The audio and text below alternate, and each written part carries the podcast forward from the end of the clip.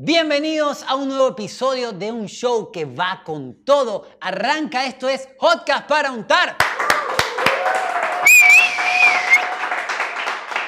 Gracias. Miren, esto es un episodio hecho para ti, que te encanta Capitán América, que eres fanático de Batman, que te gusta ver Iron Man o que te encanta Arrow.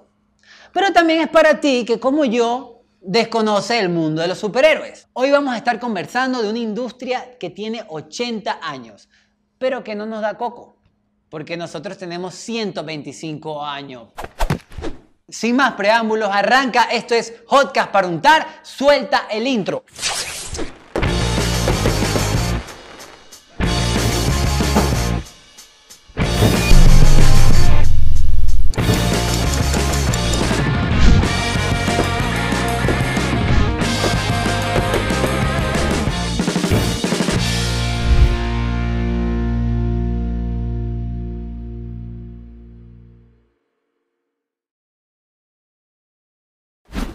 Para ir entrando un poco en materia, y hago así porque se viene un viaje en el tiempo, nos vamos a 1939, cuando nace Marvel y se conocía como Timely Publications.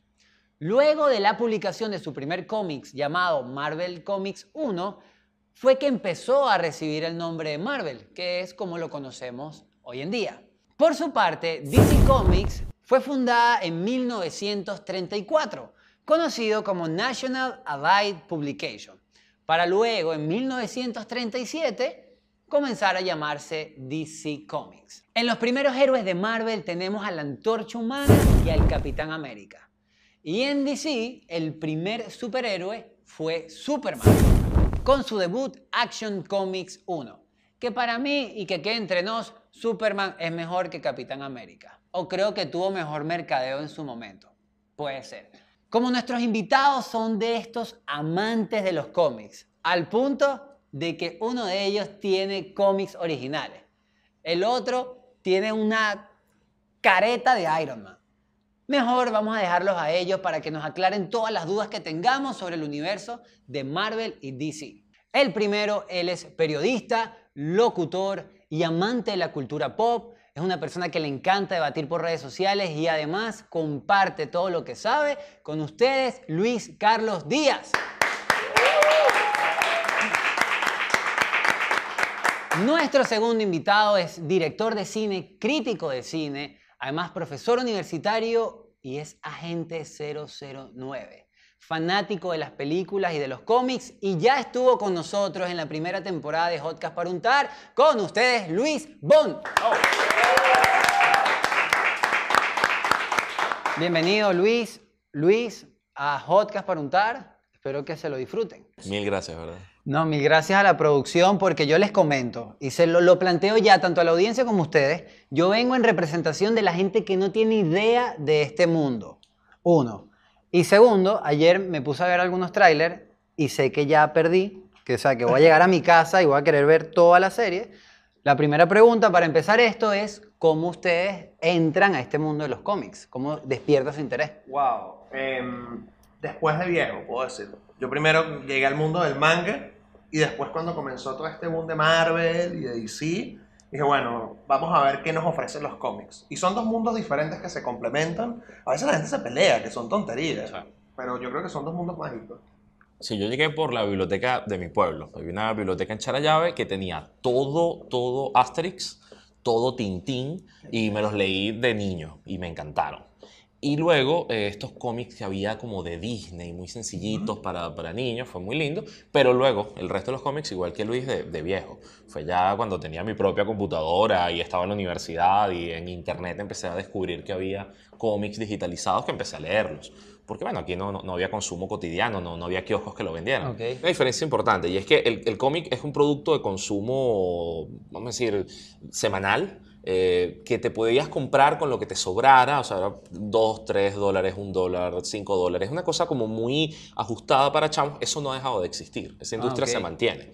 Lo que ocurre es que han pasado ya muchos años, una industria de 80 años, por supuesto que los cómics de la primera era, los años 30, 40, tienen un valor importante por todo lo que representaron, pero hoy sigues teniendo un ecosistema con cómics pequeños, luego puedes tener los anuales, que son como el número especial para cierre de una temporada, de un arco, y luego puedes tener los compilados. Y eso es una maravilla, porque significa que en un solo libro, un solo tomo, puedes tener todos los cómics pequeños y tienes un arco completo de historia allí. Entonces tienes, vamos a decir, cómics, luego tienes estos libros, también a veces llaman novelas gráficas, que pueden ser o no, y tienes luego todo el audiovisual, cómo esto se convierte luego en series, en películas. Entonces es todo un universo. Y por donde entres te va a gustar. Yo tengo anotado ahí, ustedes me corrigen, que hay 21 películas y 4 series de Marvel y 11 películas de DC. No sé si estoy en lo cierto. Yo creo que Marvel ya va por 22.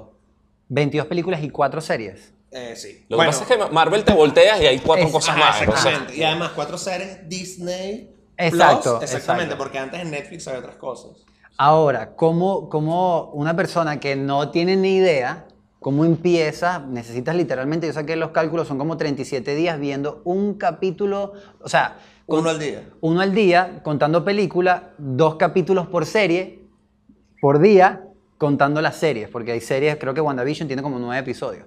O sea, ¿qué recomendación dan ustedes como para, ok, si quieres empezar esto, ¿es mejor leer o es mejor lanzarse a este matatiempo? Porque esto necesitas un mes para verlo.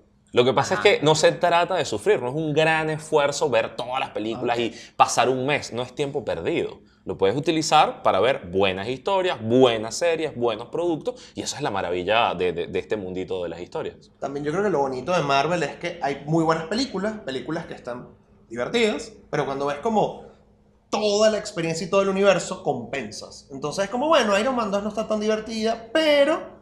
Oye, cuando ves el arco completo de Iron Man, no te molesta tanto la 2, por ejemplo. Sí existe una trama en todo. Sí, hay un gran plan. Ok. Un gran plan. Tipo novela los 90, etapa cumbre, también existen este tipo de... Sí. Con Marvel la cosa es una maravilla porque empezó con las historias individuales de héroes, ¿no? Entonces tenías Iron Man, Capitán América, Thor, Hulk, que a veces se cuenta, a veces no, porque es una película, vamos, de la primera etapa. Y estos héroes luego empiezan a imbricarse y luego construyen esta historia. La primera Avengers es como un gran premio a la audiencia, porque es decirle, mira esta gente reunida y mira la gran historia que podemos contar con ellos. Ahora, cuando haces todo este recorrido, de las 21 películas de esta etapa que vivimos, y llegas a Endgame, que es la última de Thanos como villano, lo que tienes es un gran premio. Un gran premio. La película la puedes ver sin haber visto otras cosas. La vi. Tal vez, sí la quizás. Vi. Pero si viste todas las películas, hay premios para el fanático. Para entender completamente Endgame. Okay. Pero la viste en el cine. Sí. Y viviste esto que se te para los pelos, que la gente aplaude, que la gente grita. O sea, viviste toda esa... Que eso uno lo vive, no sé, Harry Potter, Star Wars, El Señor de los Anillos. O sea, estos universos que son enormes y que tienen una fanaticada. Y además puede que tú no lleves como la contabilidad de las pelis de Marvel, pero lo que sientes en la sala es como, wow, esto es algo que... ¿Sabes qué pasa? Uno que como que es un mundo de que entramos o no entramos, porque ahorita voy con una pregunta pero sobre eso. ¿Le tienes miedo al éxito? Es que no entiendo. Viendo esa película, sí sientes como una vibra de que literal quieres salir y batallar, o sea, ir contra el crimen y tal. Y es como, ¿qué me estoy perdiendo? ¿Sabes? Es como, me estoy perdiendo algo, pero aquí quiere llegar de cuándo se vuelve tan pop, literal, o sea, que hay tanta gente fanática. O sea, yo siento que todo el mundo es fanático y todo el mundo te juzga por no estar en la onda. ¿Cómo creen? Bueno, obviamente, en su opinión, que eso explota. Yo creo que es como una mezcla de factores. O sea, por un lado, comienzan a sacar más y más películas. Porque la primera de Iron Man que dirige Jon Favreau, él neta al final a Nick Fury como un chiste. Y gracias a ese chiste, tenemos 20 y pico películas después. O sea, lo mete así como un guiño a los fanáticos. Entonces, comienzan a salir más películas, comienzan a salir memes. La gente comienza de alguna manera a traerlo a la conversación. Y llega un momento en el cual, bueno, te toca montarte, porque si no te quedas como aislado. Sí, y hay otra cosa que voy a plantear así para que luego Luis la batee, y es que cuando entras en este mundo de superhéroes estás entrando también en mundos de arquetipos, o sea, estás contando historias sobre personajes que no existan, sino que tienen configuraciones que te hacen recordar a lo que tú mismo eres, lo que son tus líderes, la gente que sigues, la gente que quieres. Es como la mitología moderna, ¿okay? Así como le servía a los griegos contarse cómo eran los dioses y cómo caían en la tentación o cometían cosas buenas o malas, esas mismas historias traídas al presente funcionan así. Y esto no es una teoría nueva, tiene más de 50 años desde que Umberto Eco la planteó. Es nuestra propia mitología. Entonces es ver no a estos personajes raros, sino a gente que nos permite explicarnos a nosotros mismos. Y ahí entra Luis Bond. Es verdad. O sea, secundo todo lo que acaba de decir Luis Carlos, y entre más personajes entran, más dioses tienes, más historias,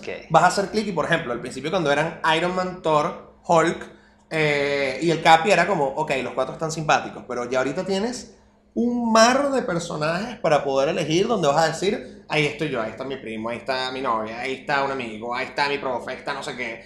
Y cuando comienzas a mezclarlos, todavía se crean esto que en la psicología arquetipal se dicen campos arquetipales. Entonces al principio tenías, por ejemplo, a un Spider-Man, y de pronto cuando pones Spider-Man con Tony, entonces te aparece el campo arquetipal del mentor, y tienes una mini historia con Spider-Man y con Tony. Y después cuando agarras a Tony y le pones a Pepper Potts, entonces se crea el campo arquetipal del hierogamo, que es como la imagen de la pareja perfecta. Y así se va complejizando el discurso. No, y ahorita que dicen eso, Peter Parker, por ejemplo, un universitario clase media baja, que recibe bullying, mucha gente se puede sentir identificado. Tienes a un Iron Man, que no es mi caso, multimillonario con problemas de excesos en ciertas cosas.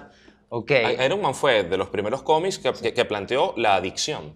O sea, Iron Man podía estar cubierto de hierro, sí, pero era adicto al alcohol, y eso le hacía tomar malas decisiones, y eso lo llevaba a un problema que ya no era la lucha hacia afuera, sino la lucha con él. Entonces ese cómic, que además es de hace un montón de años, siembra las bases para que, por ejemplo, en Spider-Man se hablara de drogas, para que en otros cómics se hablara de cosas que ocurrían. Batman, ¿de qué hablaba en su momento? Pues bueno, del crimen en las calles, del crimen organizado, se enfrentaba a la mafia.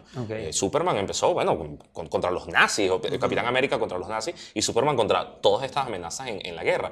Te hablan del mundo. Y también la gente quiere ver reflejado en estas historias, en estas metáforas, las cosas que vive. ¿En DC pasa igual? O sea, ¿los personajes en DC también tienen este tipo de características o son más enfocadas con el poder? El superpoder que tenga cada uno. Lo que sucede con DC, o por lo menos es lo que yo siento, y le he escuchado también a varias personas, es que los personajes de Marvel son como más cercanos, mientras que los personajes de DC están como tal vez delineados más en la onda heroica de tengo que salvar el mundo. Por ejemplo, tú ves que Wonder Woman tiene su rollo, Superman tiene su rollo, Batman tiene su rollo. Batman es como el más humano, y creo que también por eso le han hecho tantos reboots. Mientras que, por ejemplo, tú ves que Peter Parker tiene su rollo, está enamorado de una chica que no le corresponde, tiene que hacer exámenes. Iron Man tiene su rollo, tiene su negocio, tiene que ser Iron Man. Entonces, los de Marvel están como más humanizados, los de DC son como más héroes arquetípicos que están allá en el Olimpo resolviendo rollo. Sí, eso con Superman queda muy claro. Es un personaje al que ¿qué le puedes inventar? Si el tipo básicamente puede hacer todo. O sea, viene un meteorito, para el meteorito. ¿Qué haces? O sea, ¿qué le inventas? Entonces, los primeros años de historias fueron muy sencillas, porque además el mal estaba muy claro, el mundo combatía el fascismo, pero luego, ¿qué pasa? Entonces hubo un bache gigante entre los años 50, los años 70 y tanto, y es hacia los 80 que empieza el veneno.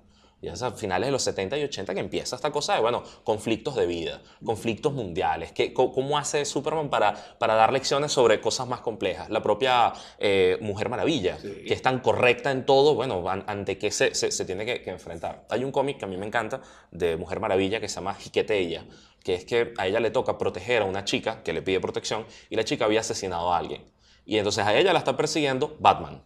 Y era una paradoja maravillosa, porque Batman no iba a dejar de perseguirla porque había cometido un delito, y la Mujer Maravilla no iba a dejar de protegerla. Entonces al final son ellos dos entrándose a piña para resolver este asunto. Y es eso, es ver cómo dos pilares se enfrentan entre ellos, cómo no hay pureza. Y eso es genial. ¿Hay similitudes entre personajes de DC con Marvel? O sea, yo tengo algunos acá y me corrigen. Y Rogue con Hawkeye. Sí, Hawkeye, de las flechas. Ajá, que tienen arco y flecha, o está también Flash y Quicksilver. Sí hay, o... Es que yo a veces siento que son los mismos guionistas. Lo dije, se tenía que decir. A veces pasa, a veces se tenía que decir. Hay gente que cruzó de una casa a otra y cruzaron y se prestaron o se copiaron cosas. Además, recuerda que esto era cotidiano. O sea, siempre piensa que esto es una industria que semanalmente tenía que publicar decenas de cómics. Okay. O sea, claro, había momentos que las ideas se agotaban y copiaban. Y claro que hay personajes que se parecen. Sí. Y pues, aunque puedan tener poderes parecidos, bueno, el desarrollo, pues evidentemente, bueno, Hawkeye tiene como una familia, el Quicksilver solamente llega así a salvarla, por lo menos en las pelis de X-Men, llega así que saca el mundo, Quicksilver resuelve y se va. En cambio Flash tiene ya como su historia y sus 800 cómics, Flashpoint. Sí, y Flash fue además el que sirvió para contar en su momento la historia de que, la posibilidad de que hubiese distintas tierras, sí, distintas dimensiones. Y la serie de Flash de nuestra época era grandiosa. Claro, claro, la serie de los 90 era muy buena, pero fue el héroe que sirvió para contar esta historia de que había cierta vibración, cierto ritmo, y que había otros universos a otros ritmos, y él podía brincar, saltar. Entonces eso generó un conflicto en DC, un conflicto, vamos a decir, narrativo, bueno, que se llevó a algo que llamaron crisis de tierras infinitas. Y es, ¿qué pasa si tienes tierra 1, 2, 3 para contar muchas historias? Bueno, te tuvieron que colisionar para generar un universo nuevo. ¿Qué te estoy contando? Que por donde le entres vas a conseguir algo que te pueda apasionar. Okay. Y no es que tienes, para entrar al mundo de los cómics, no es que tienes que leerte 80 años de historia, eso jamás va a pasar. Pero te puedes conseguir algunos arcos que son muy buenos. Otros quedaron en el pasado, otros son viejos, ya el ritmo es muy lento, es muy fastidioso. Pero te das cuenta que eso son las bases para las historias de hoy. Hay una historia, por ejemplo, que estoy siguiendo, que es el Batman hecho por Tom King. Tom King es un veterano de guerra, es un tipo que estuvo ahorita en escenarios bélicos y además es guionista. Entonces se está inventando unas historias para Batman que ninguna otra persona se hubiese inventado antes, porque tiene otra aproximación, otra sensibilidad. Y entonces él respeta al personaje porque es un arquetipo, pero le mete unos conflictos que lo hacen muy moderno. Que además muy ligados con su experiencia en esto. Siento que hay como una guerra pública entre DC, Marvel, DC, Marvel. Ustedes, obviamente, desde su punto de vista, ¿sí existe o es al final como Cristiano y Messi? O sea, es como hay que valorarlos y ya. Yo creo que es una cosa de lo que quieres ver. Porque, a ver, Marvel tiene como, hoy en día en cine, hablando de cine, tiene como diversión, tiene como un mundo muy complejo construido. DC, por otro lado, bueno, tiene personajes tal vez que tienen como un poco más de complejidad, los villanos de DC, los antagonistas son maravillosos. Fíjate que en DC, por ejemplo, tienes como ciertos directores de culto, Christopher Nolan, Tim Burton, y además también yo creo que son como dos targets. Creo que Marvel es como un poquito más para toda la familia, DC está como un poquito más para gente un poco mayor.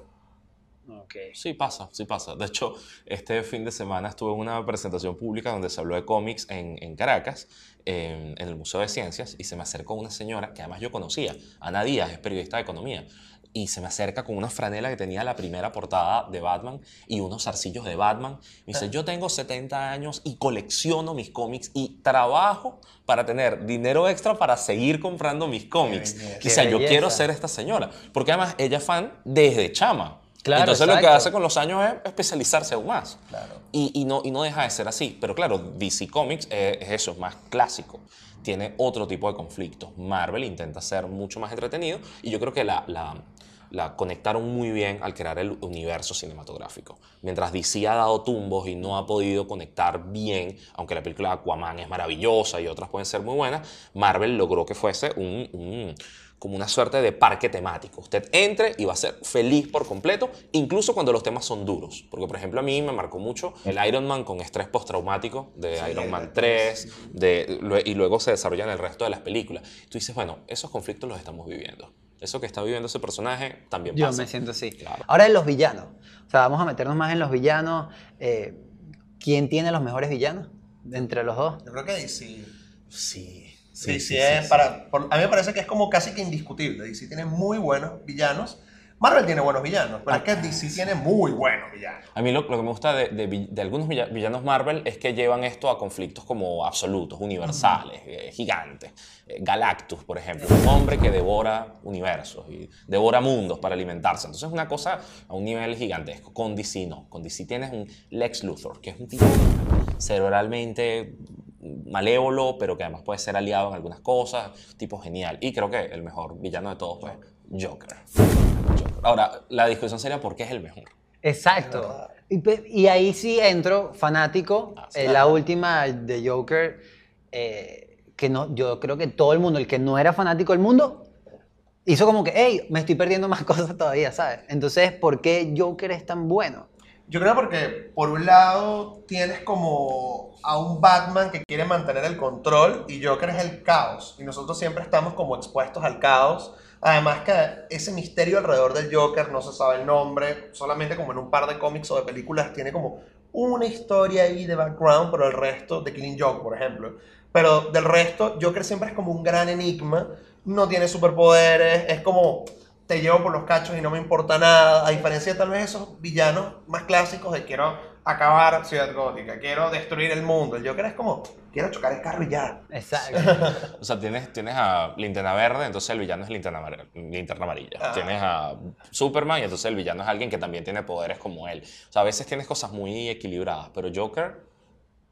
¿es inteligente? Sí. ¿Es brillante? Genial, a veces, pero no todo el tiempo porque está loco. Y luego... ¿tiene superpoderes? Ninguno, pero es capaz de desordenar todo el universo. De hecho, hay un cómic específico donde él logra convertirse en Dios. Y entonces el universo hecho por Joker. Y es una locura. O sea, Joker es una maravilla porque a veces te hace sentir que el caos es justo. Ok. Hace falta. No necesariamente, sino que el caos es lo natural.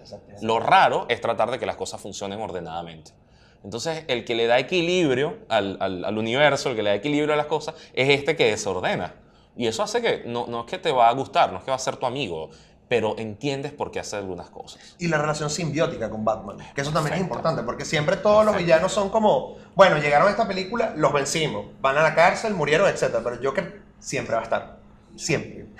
Y creo que ahorita que le han dado un protagonismo en su película, ahora más, ¿no? Claro, ya está en la 2, ya está en la preproducción de la 2. Sí, y con esta película pasa algo maravilloso, y es que se dan el permiso de explorar el personaje, hacer algo para rendir culto, pero además es hermosamente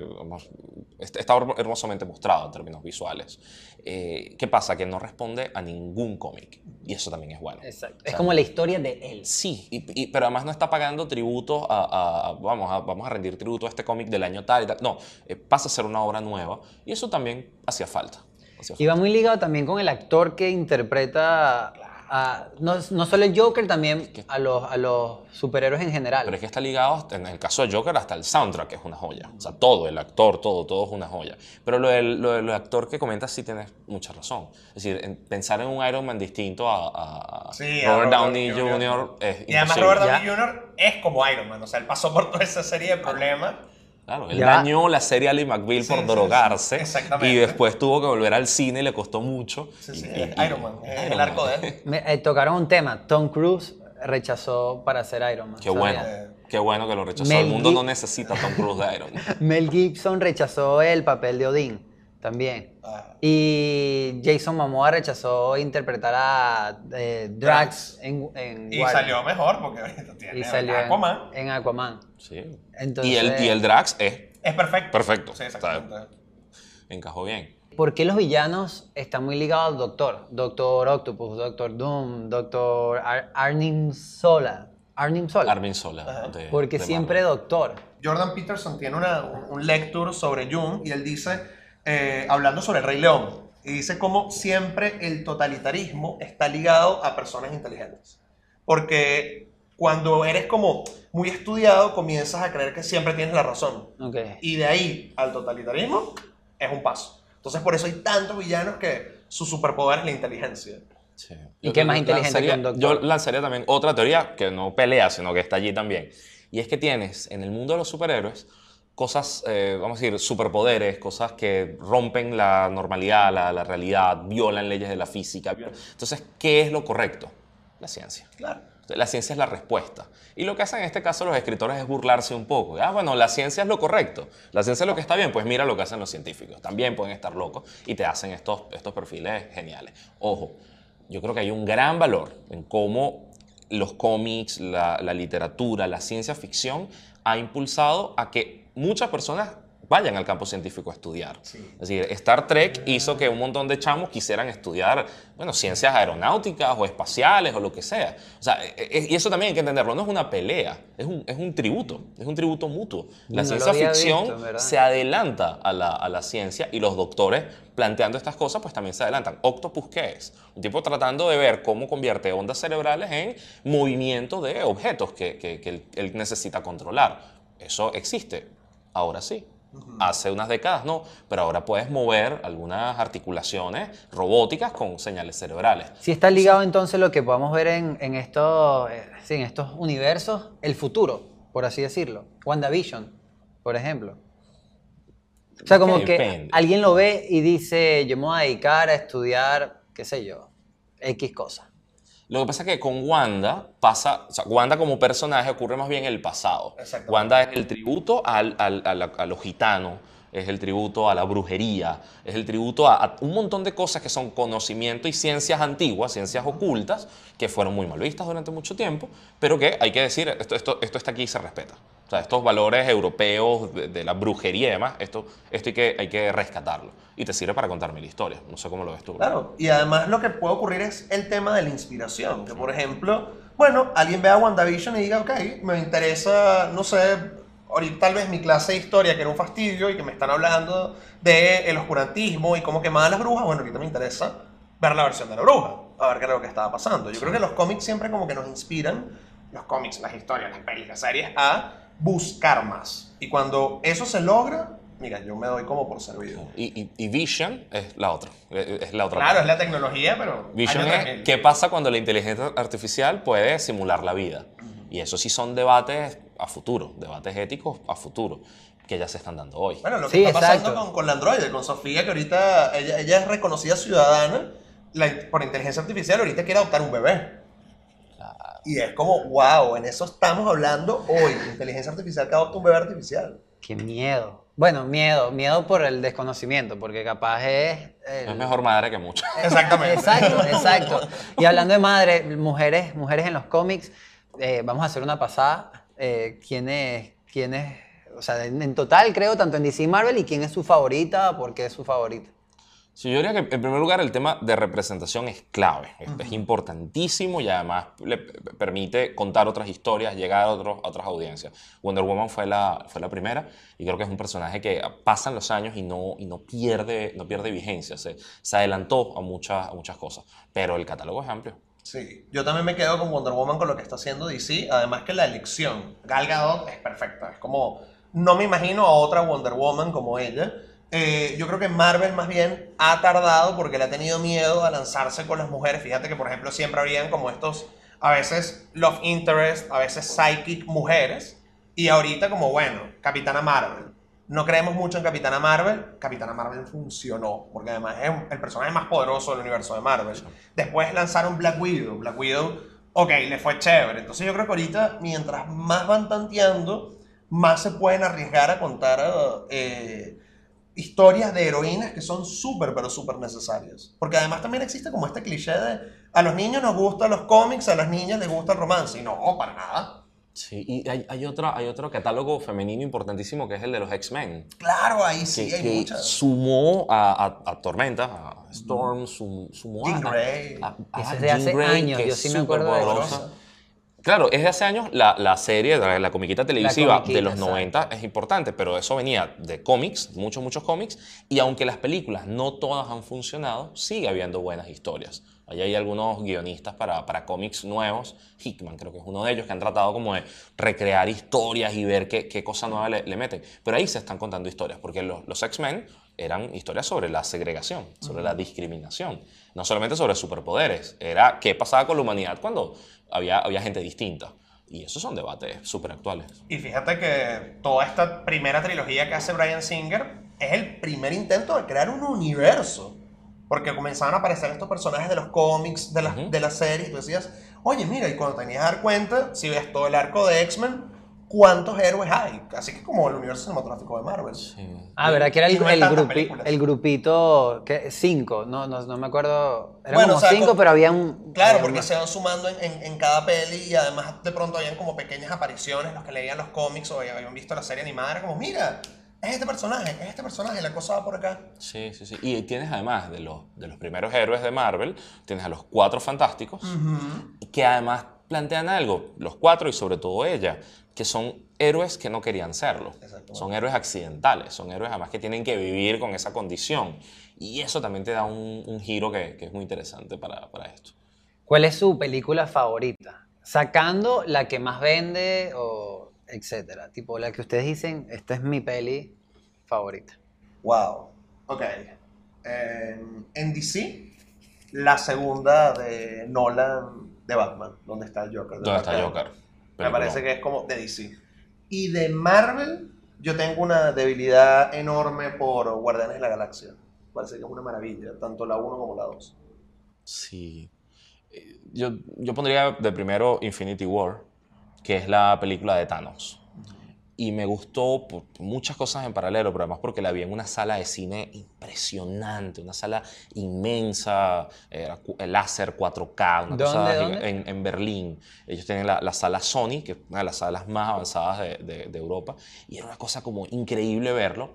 Luego, porque es la película donde toman como el viaje del héroe, digamos, este relato, esta estructura de relato, y se la dan a un villano. Y el villano, además, lo logra. Y eso es importante. Venías de montones de películas donde los héroes ganan, y aquí piensas que en algún momento van a ganar, y crees que van a ganar, y insistes que van a ganar, y no. Thanos se impone, y se impone utilizando todos los recursos. O sea, es inteligente, pelea bien, es fuerte, toma las decisiones que tiene que tomar, y gana. Y sales con una desesperanza tan grande del cine. O sea, ¿cómo te llevan a eso? ¿Cómo te sientas en una sala y ves esa cosa? Y me tocó verla en una sala con alemanes llorando. Y decía, bueno, si esta película hizo llorar a los alemanes, algo tiene. Y creo que fue la que me hizo más clic sobre pensar que esto no es solo entretenimiento. Aquí estamos ante un fenómeno mucho, mucho más complejo, que sí, que la pasamos bien. Que sí, que es entretenimiento y es plata, pero nos estamos viendo reflejados constantemente allí y es una manera en la que el mundo se cuenta a sí mismo cómo lidiar con sus conflictos. Creo que es este punto que toca es lo que me está haciendo sentarme mañana a ver mis 37 películas. porque es verdad, no lo había visto desde ese punto de vista. Yo lo veía como, esto es demasiado ficción. Y dije, brother, todo lo que ves en el cine en su mayoría es ficción, todo, en verdad todo es ficción, todos son actores, pero ahorita que lo asocias con nosotros como sociedad, es como, si en verdad todos deberíamos ver estas películas. Es que, imagínate ver un drama paterno, ¿sabes? El tema de la paternidad y cómo lidiar con eso y las decisiones a tomar entre un alienígena morado y una hija verde. Y te da igual el sentimiento. Tú dices, esto es duro, esto es una decisión difícil, esto es crueldad, sin darte spoilers, ¿no? O sea, todo lo que ocurre, eso lo logra una buena historia. Y esta fantasía además que tenía todo el mundo, porque cuando pasó Infinity War, comenzó como permeó la cultura pop de, oye, y tan sencillo que sería ser así, y salió un gentío, Sí. O por ejemplo esta fantasía, que eso también habla de nuestra sombra, ¿no? Y de esa parte que es como patológica, de, oye, Thanos tiene un punto, estamos sobrepoblados, hace falta como que venga algo y arrase con un gentío como para nivelar la cosa. La respuesta a este principio económico de recursos escasos fue la tecnología, porque hacía más eficientes los cultivos, la tecnología además alargó la vida de la gente a través de las vacunas, muchas cosas que sirvieron, y se quedó atrás esa historia. Con Thanos pasa eso. Thanos la plantea ya no en el mundo, sino en el universo. Hay recursos escasos, por lo tanto hay que menoscabar la vida. Y la respuesta fue no. Y eso también, la vida permanece, la vida prevalece, es una buena narración de los cómics. Ahora, si nos vamos un poco más a la parte humana de todo esto, que es los directores o los equipos de trabajo, con cuál director se identifican y si creen que tiene mucho que ver la experiencia o la personalidad o el background de un director para el desarrollo de una de las películas. Por darles un ejemplo, vamos a grabar otra de Iron Man, o de Batman, de estas que ya tienen 2 o 3 películas anteriores, con un director diferente, y es como, no, y si la daña, y si, ¿sabes? Se crea toda esta expectativa. Yo creo que lo que también ha pasado un poquito con Marvel y con DC es que al principio la gente lo ve desde afuera como, no, esto es cine por paquete, ¿no? Esto es como por churros, pero con de un tiempo para acá han traído a directores y les han dado el permiso de, bueno, no vamos a decir vuélvete loco porque hay como un plan maestro, pero sí como ponle tu impronta, toca tus temas, tienes carta blanca. Y yo me voy con James Gunn, director de Guardianes de la Galaxia 1 y 2, ahorita está haciendo la 3, y ahorita en DC hizo Suicide Squad. James Gunn es un tipo que tiene una impronta como muy, muy marcada. Todas sus películas tienen que ver con lo paterno. Tiene un humor que es como medio goofy, pero también perverso. Bueno, como para gente adulta que cacha ciertas cosas. Y yo creo que Guardianes de la Galaxia es Guardianes de la Galaxia gracias a James Gunn. Igual que la trilogía del Batman de Nolan hizo que mucha gente se acercara a los cómics porque tenías un director de culto que está haciendo un trabajo maduro sobre, bueno, aparentemente un héroe que es para adolescentes o para niños. Sí, para no repetir a Nolan, yo diría que Jon Favreau es importante. ¿Y por qué? Este es un señor que viene del mundo del entretenimiento, viene también de ser actor, y para Iron Man 1, que es la que hace que esto explote, pone plata, pone tiempo, pone recursos, se mete en el guión, lo discute con los actores, fue quien decidió, a Robert Downey Jr. como actor, y luego se sentó con él y fueron los que cambiaron que el cierre de la película fuera yo soy Iron Man. O sea, eso lo decidieron ellos, ese giro, ese cerrar la película 1 diciendo yo soy Iron Man, y que eso fuese el arco que te llevara hasta Endgame para que Iron Man repitiera es que yo soy Iron Man, eso es Jon Favreau. Y que lo ves, porque además es Happy. Él es Happy, el escolta de Tony Stark, y lo ves en varias películas, participa, es parte de esto. Es alguien que ves que se divierte. Y entonces si él se divierte, tú sientes que eres parte del relato. Él está detrás de Mandalorian, sí. Él está detrás de muchas cosas que estamos disfrutando. Ese sería uno. Y de Marvel extraigo otro que también a mí me gustó, que es Taika Waititi. Sí. Y Taika Waititi se encarga de Thor 3, y puedes ver Thor 3 sin haber visto ninguna otra de las películas y vas a ver que es distinta, vas a ver que los colores, el humor es otra cosa. Ah, os veo que están de acuerdo con el humor que implementaron ahorita en los superhéroes. Sí. Claro. Porque hay gente que sale y que no, que es forzado, que después de una pelea te hace un chiste. Es que también yo creo que hay gradientes, ¿no? Porque, por ejemplo, cuando tú ves Endgame es una película donde tiene muy pocos chistes, más bien una película tratado sobre el luto, ¿sabes? Sobre la depresión. Y de pronto brincas a Thor 3, brinca Guardianes de la Galaxia, las mismas de Spider-Man, y tienes como algo más light. Entonces, imagínate que tienes como un menú de un restaurante donde, mira, hoy estoy como en plan hamburguesa. Buen ejemplo. Guardianes de la Galaxia. Hoy estoy como en algo como mucho más serio. Oye, voy para Infinity War. Y así tienes la posibilidad de experimentar una montaña rusa de emociones. Si es una arepa con diablitos, ¿qué película tendrías que ver mientras comes arepa? No, qué buena pregunta. Es que no es tan difícil. Yo creo que una arepa puede acompañar cualquier película de Marvel. Es verdad. Pero cualquier película de Marvel. Con DC, no sé. Con DC yo haría otra cosa. Bollito y diablito. Mira, esa es nueva. De toda la gente que ha pasado por aquí, bollito con diablito. Bollito, queso rallado y diablito. Eso es perfecto. No, eso señor. Es perfecto. Mira, ahora la serie. Yéndonos más en la serie, ahí creo que tengo experiencia en dos. Okay. Vamos a empezar por DC. ¿Cuáles son las series, las últimas de DC? Bueno, DC ahorita ha sacado muchísimas series. Yo me quedé en Smallville. Que Smallville además también fue como un momento importante porque era como la excusa para traer la historia de orígenes de muchos héroes y unirlos. Pero bueno, tienes Gotham, ahorita hay una nueva Batichica. Arrow. Está Arrow, que Arrow también tiene un multiverso enorme. Yo creo que en cuanto a términos de serie, antes de la llegada de Disney Plus, DC tenía, pero bueno, ganadora por completo, por no hablar de las series animadas, que son todavía mejores. Sí, ahí yo siento que esas series de DC están hechas también como para la televisión.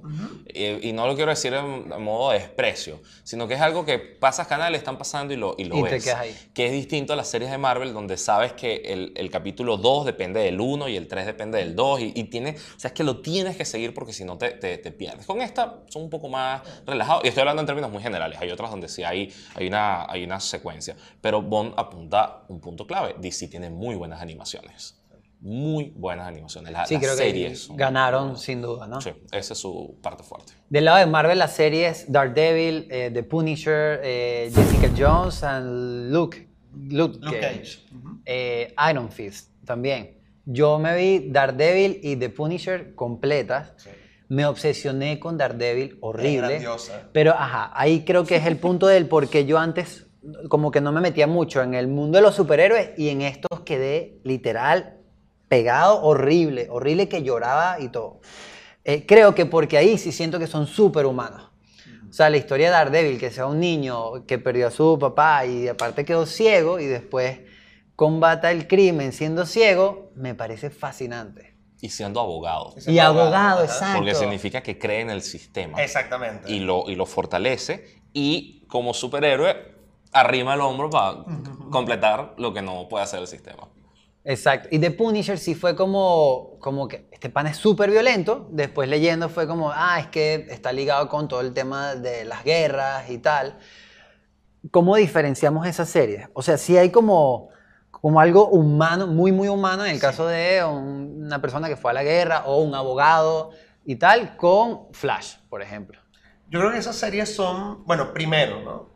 Están estos personajes que sacaron series en Netflix, pero que no pertenecen al universo cinematográfico de Marvel. Entonces, tú las puedes ver solas, sin tener conexión con las pelis ni nada. Primero, que eso es importantísimo porque la gente entonces dice, ¿me tengo que bancar esto? No, pueden verlas solas. Que ya no son 30, ahora son 50 y... No, exactamente. Segundo, que estas series son maduras, o sea, no son pensadas para el público que consume el universo cinematográfico de Marvel, sino ya para adultos. O sea, The Punisher, Daredevil tiene escenas violentas, 16 para arriba. Entonces, yo creo que también desde ese lugar entender, y esto creo que tiene que ver más con el señor Marvel, que hay un público para todo. O sea, está bien que tú inviertas en hacer un Daredevil o un Punisher que con una metralleta caga con todo el mundo, pero también está chévere hacer cosas mucho más pop. Y si quieres profundizar un pelito más, te vas a los cómics donde Punisher es enemigo de Spider-Man o donde Daredevil colabora con Spider-Man y combate a Punisher. También ahí hay unas cosas donde se conectan. Pero estamos hablando, por ejemplo, Daredevil es hermoso. O sea, en términos de fotografía visuales y demás, es una maravilla. Y eso también es importante. Es decir, no es una serie, vamos a decir, de cartón piedra. Una cosa con unas secuencias muy bien grabadas. La pelea en el pasillo de Daredevil es... Que es un homenaje al boy de Chanjo Park. Claro, es una maravilla, una secuencia. Una joya. Ahora, esas son series de Marvel en Netflix. Porque luego están las series de Marvel en Disney+, esta nueva... Que sí está conectada con el universo, que es donde tienes a Loki, a WandaVision. Ahora en diciembre vamos a tener Hawkeye, la serie de Hawkeye, y es una belleza, porque es, además, la de Hawkeye sí está basada en un cómic hermoso, que es un arco que se inventaron con él, de qué hace Hawkeye cuando no es un Avenger. Y es tipo su día a día, ¿no? Es su día a día. Claro, en este cómic él no tiene la familia que tiene en la película, sino que, bueno, es un tipo que está en un apartamento, que tiene que enfrentarse a la mafia que les quiere cobrar el alquiler y se enfrenta a mucha gente. Tiene a Kate Bishop, que es otra Hawkeye, usan el mismo nombre. Es una cosa muy, muy linda. Vamos a ver qué se inventan para diciembre. Y Loki, es una maravilla. Vi el tráiler y fue como... O sea, ¿qué es esto? Es como un viaje en el tiempo... Ya Marvel se metió de frente a los multiversos. Sí, pero fíjate que si no has visto nada, yo no te recomendaría Loki. Exactamente. Okay. Para nada. Okay. No entres a Loki. El problema es que no voy a llegar a... O sea, no sé si llega a diciembre a la conversación. Que eso pasa mucho. Cuando sale algo de Marvel o de DC, todo el mundo habla de eso. Uh-huh. No, ahí te llevo la contraria. Porque... se repite mucho esto. Yo soy el único que no ha visto el juego del calamar. Claro, sí. Yo soy el único que no ha visto Juego de Tronos. No, es todo lo contrario. Mucha gente lo ve, sí, pero es una minoría organizada, ruidosa, eso, que conversamos, que llenamos las redes. Intensos. Ahí. Somos una minoría. O sea, se demostró, por ejemplo, con Juego de Tronos que le veían 70 millones de personas. Eso es... ¿En el mundo? Eso es el 1% de la población mundial. ¿Sabes? Entonces, no es lo que es el 1% que sí la ve. Más gente vio Shang-Chi. Yo pensé que era más, pues. No, llegaba más por piratería, por otras cosas. Entonces pasabas de 70 millones a 200. Pero son 200, no es que la mayoría del mundo lo ve. Ahora, 200 es un gentío. Entonces, hacemos ruido. Y esa es otra ventaja. Y te lo voy a plantear así. Este mundo tiene cómics, series, películas, parques temáticos, juguetes, franelas, videojuegos. Es un universo transmedia. Universo transmedia, y por donde entres vas a llegar a lo mismo. Pero la diferencia es que ahora tienes a las comunidades organizadas en redes. O sea, los fanáticos somos parte de este relato. Los fanáticos somos parte de la... le damos valor al mercado, llevamos gente a las salas de cine, o sea, la llevamos, es que hacemos que otra gente venga con nosotros. Y eso también es importante, porque la conversación es lo que significa todo. YouTube, sí. O sea, tú puedes entender... Exacto, todo. Te explico el universo de Marvel en 5 minutos. Los personajes, o sea, literal todo. Los lugares donde están, el por qué están en esos lugares, sí. Y que es literal un trabajo. Sí, sí, sí lo es. Bueno, usted prácticamente... No, yo tengo que trabajar en otras cosas para poder disfrutar. Es como un hobby, un hobby trabajo, porque bueno, ya como ven, saben demasiado y yo estoy aquí. Pero yo algo sé de Spider-Man No Way Home.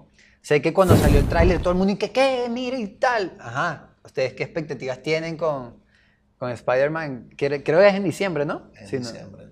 Sí, a ver, es que tenemos dos en espera. Eternals. Que es en noviembre. Eternals, que también va a plantear una cosa completamente nueva en Marvel y que la directora tiene una libertad creativa maravillosa y se acaba de ganar el Oscar. Y esta de Spider-Man. Ahora, ¿qué esperaría yo? A mí me pasa algo con estas películas y es que yo siento que ya no se trata de un guionista genial haciéndolo todo. Yo cada vez estoy apostando más a que esto es un equipo, a que estos equipos prueban con distintos públicos, que aquí hay psicólogos, sociólogos, antropólogos, aquí hay un montón de gente metida para que los guiones sean buenos. Pero es como 20 personas fácil. Claro, pero para generar además distintas reacciones en distintos públicos, distintas capas, distintas lecturas. Eso yo me lo disfruto, porque siento que nos están respetando como audiencia. O sea, que no es que nos están dando cualquier bagazo y vamos al cine y no. Porque esa es la diferencia entre una película que te recoge, no sé, 50 millones de dólares a una que recoge 1.000 millones de dólares. Y esa diferencia es el gran guión. Entonces, ¿qué espero con Spider-Man?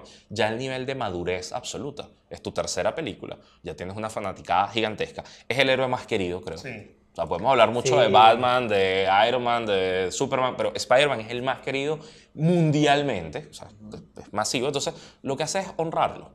Y eso es bueno, porque somos fanáticos, pero ellos también. Ellos que lo están haciendo son fanáticos. Los que están poniendo plata son fanáticos. Y eso es genial. Yo también siento que Spider-Man va a ser como una bisagra de todo lo que vamos a ver del universo cinematográfico de Marvel. O sea, son de estas películas que tú dices, es como decir, salvando las distancias, lo que pasó con Avengers. Avengers abre un antes y un después. Con Spider-Man abriendo la puerta de los multiversos, ya este es como el elemento desencadenante de un pocotón de películas que van a venir. Y me encanta además que esté ocurriendo con un héroe tan querido como Spider-Man, que además, bueno, está relacionado con Tony. Tony de alguna manera cerró como una etapa, Spider-Man va a abrir otra. Yo creo que están pasando cosas muy interesantes ahí. ¿Por qué creen que Spider-Man es el más querido? O sea, yo tengo algo, lo comparto, es muy pana. O sea, uno, si tienes cierta edad, es tu amigo. Si eres chica, o bueno, o si te gustan los chicos también, es muy atractivo por su personalidad. Si eres madre, es como, es mi hijo. ¿Sabe? ¿Por qué creen ustedes que tiene tanta empatía o tanto cariño? Tiene conflictos y todos tenemos conflictos. Y eso es, eso ya es bueno. Lo otro es joven, está descubriendo el mundo. No tiene las cosas claras, no tiene los valores ya completamente formados y tal. No, es alguien que está descubriendo el mundo. Y luego es divertido, que creo que no se nos puede escapar eso. O sea, es entretenimiento. No es un conflicto. Batman es un tipo oscuro. Batman es un tipo que te deprime. Sí. Superman es un tipo que te puede inspirar. Una cosa que es como muy lejana a ti. Es bueno, sí, pero es lejano. Spider-Man es tu vecino. Y queda claro. Y yo creo también que Spider-Man nos pone mucho en ese lugar de, bueno, si yo tuviera poderes, yo también sería como Spider-Man. O sea, yo también sacaría provecho con las fotos del diario. También intentaría... en ciertos momentos lucirme, que eso lo vemos más sobre todo en la comiquita, no tanto en las pelis. En las comiquitas tienes como todo este asunto de, bueno, tengo que hacer lo correcto, pero también quiero hacer lo que se me pega la gana. Cuando hago lo que se me pega la gana, ocurren conflictos enormes, que es también un poquito lo que están jugando en esta nueva peli. Y yo creo que eso también nos pone de frente y nos conflictúa, ¿no? ¿Qué hacemos nosotros cuando estamos en posición de poder, cuando antes nunca habíamos tenido poder? Porque Spider-Man le hacían bullying, porque Spider-Man era como el tontito de la clase, huérfano, vive con la tía. O sea, digamos que no es como el mejor prospecto yo quiero ser como él, previo mordida de de araña. Sí, después y que bueno, ahora te haces cargo de todo el equipo. Y dije que tengo 16 años, no puedo. Sí, sí, sí. Y eso es un personaje también muy rico si quieres entrar a los cómics. Sí. Hay millones de historias, sí, pero muchas son buenas. Pero entre los tres Spider-Man, o sea, uno que lo vivió, y eso sí las vi todas, llegó un punto que no entendía. O sea, no entendí por qué pasamos del primero con tres películas. Sí, pues. Tres, y después había uno nuevo que solo hizo una, y después había... y después había otro, y que me parece que es el más simpático. Ahí sí me hizo choque, como el que no sabe, es como, pero ya va, ¿y por qué tres? Me imagino que ahorita nos los van a explicar. Es que son reboots. O sea, son versiones. Okay, son versiones igual que hemos tenido... 5 Batmans. ¿Y cuál es la verdadera? No. Ahí Luis Bond apunta bien cuando dice son arquetipos. Son arquetipos. Es decir, quiero ver a, no sé, este dios del Olimpo atravesando estos problemas. Y lo vas a ver una y otra vez. Pero no es el mismo problema. Ni es el mismo contexto, ni nada. O sea, las primeras películas de Spider-Man quizás están basadas en ese mundo. La primera, pre-11 de septiembre, exacto. Las siguientes post-11 de septiembre. Los conflictos de ese mundo son distintos a los actuales. Están enfrentando otras cosas. Este Spider-Man está enfrentando las fake news. Está enfrentando cosas que el resto no.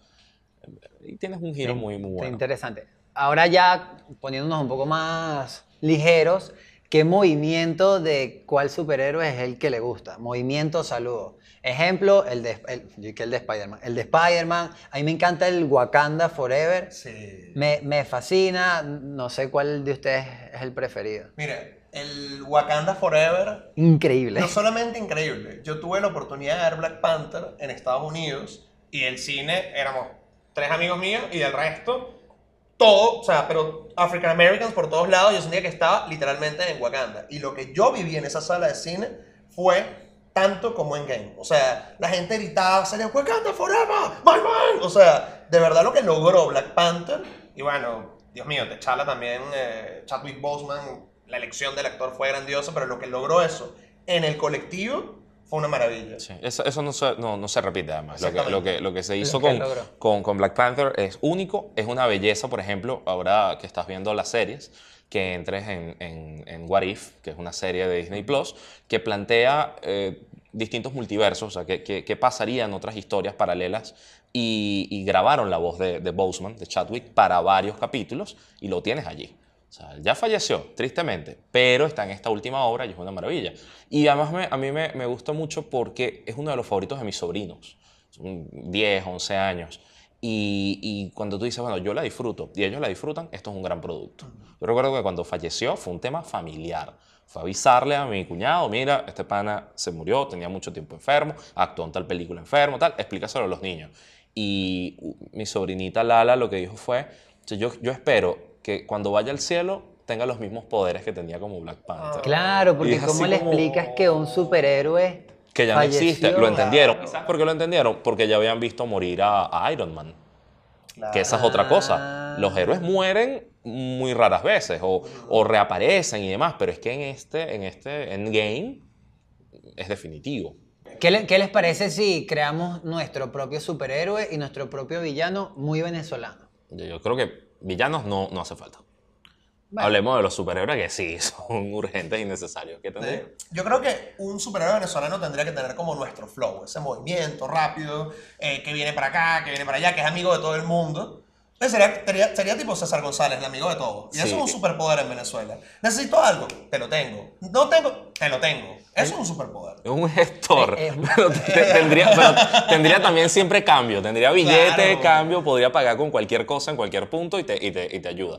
Yo creo que tendría que andar en moto. La moto es el mejor vehículo en nuestra ciudad. Y eso es un buen naming para el superhéroe, el te lo tengo. Bueno, no, sería raro y que te lo tengo. No. Sí. Está raro. Es que depende de cómo utilizas el catchphrase, ¿no? Porque viene, señor, necesitamos atrapar a tal. Te lo tengo. Y ya lo tienes atrapado. Tipo eficiente. Necesitamos también eso, eficiencia. Sí. Eso sería heroico. Digamos, sería una suerte de Valentina Quintero que recorra el país. Claro, puede recorrer el país. Ahora, ¿qué arma tendría? No sé. ¿Qué lanzaría? No sé. Aguacates, mangos. Sí. Porque además un mango lanzado, politraumatismo, todo. Sí. Y dependiendo de la altura. El logo tiene que ser como un araguané. Sí, o un bate. O un bate de béisbol. Un bate de béisbol. Puede haber varias cosas, sí. Yo creo que hay que desarrollarlo. Ojo, posibilidades de que haya buenas historias siempre hay. Siempre hay. Y creo que una cosa que podemos decir sobre esta industria, es que no solamente es una cosa gigantesca con muchos guionistas. Muchas de estas cosas empezaron con una persona contando algo. O un equipo de un escritor y un dibujante haciendo algo. Y eso es bueno para que nuevos artistas también piensen otras maneras de hacer las cosas. Y aprovechando, ahorita que se me ocurrió, ¿por qué no hay un superhéroe latino? Sí hay, sí, claro. Hay. Bueno, sí, por favor. Miles Morales, el nuevo Spider-Man de Spider-Man into the Spider-Verse, es puertorriqueño. Sí. No, pero ya va. Digo, superhéroe latino es el superhéroe, no los actores. Ah, o tú sea, dices, es como... Pero tú dices que no sea de la industria norteamericana, sino que sea industria de acá. Sí, lo pueden escribir los americanos, pero el arquetipo... que venga de combinaciones latinas. O sea, Miles Morales tiene ese numerito. Y hay varios que sí tienen... Sí, porque América Latina, a ver, tiene que sea Condorito. El Chapulín. El Chapulín Colorado. Ah, bueno, exacto. Patorucito en el sur. El Eternauta, que es una maravilla en Argentina. Pero un superhéroe, la historia superheroica no. Y creo que quizás tiene mucho que ver con este asunto como de las gestas independentistas y demás. O sea, tenemos unos héroes históricos relativamente recientes y eso es como el santoral. Haría falta alguien que lo recree. El Santo es perfecto. El Santo. Alguien que lo recree. Ahí puede ser una buena línea. Sí, estaría bueno. Que agarre cositas de, no sé, de todo. Bueno, al final todo es que sin México. Es que lo que más se agarra en el entretenimiento, pero pudiese tener características como muy familiar. O sea, ese superhéroe los domingos no trabaja porque tiene que ir a casa de la abuela, porque van a hacer parrilla. Claro. Eso está bueno. Claro. En la mañana tiene su arepa con diablito. Y si no come la arepa, sale una chola de la mamá. ¡Te come esa arepa! Es como las espinacas de Popeye. Exactamente. Y antes de salir de la casa, tiene que pedir la bendición. ¡Uy! Claro. Excelente. Claro. Me gusta. Mira tú. Ahí nos da.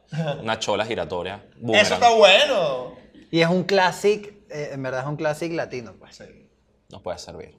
Mira tú. Miren, chicos, gracias por venir, Luis y Luis.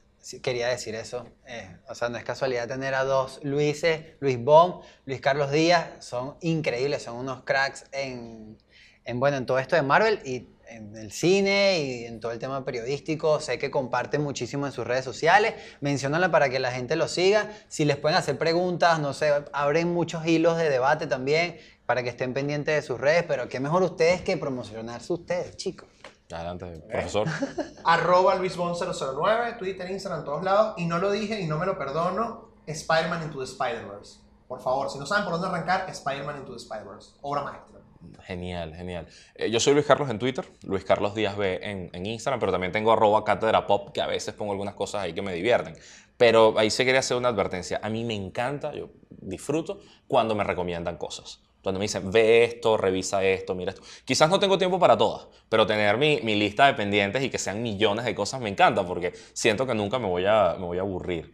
Y además eso, cuando puedes compartir con gente que le gusta, pues genial. ¿Qué recomendación tendríamos para el cierre? Vea esto acompañado de niñas, niños y adolescentes. O sea, son productos hechos en buena medida para ellos y si uno puede verlo con esa otra mirada, también funciona muy bien. Y dispuestos a explicar, porque dudas le va a surgir demasiado a los niños. Que papá, pero ¿por qué ese niño? Yo me puedo lanzar ahí. Es no, al revés, ellos te van a explicar a ti. Sí. Te van a explicar todo. El que no tiene hijos. Bueno, muchísimas gracias y todo lo mejor para ustedes. Que viva Wakanda Forever, me imagino. Qué increíble esta conversación que acabamos de tener con los Luises. Y yo me voy a comprometer... Y los que no son tan fanáticos los invito también a que nos pongamos al día con todas estas películas de superhéroes. Véanlos por sus plataformas.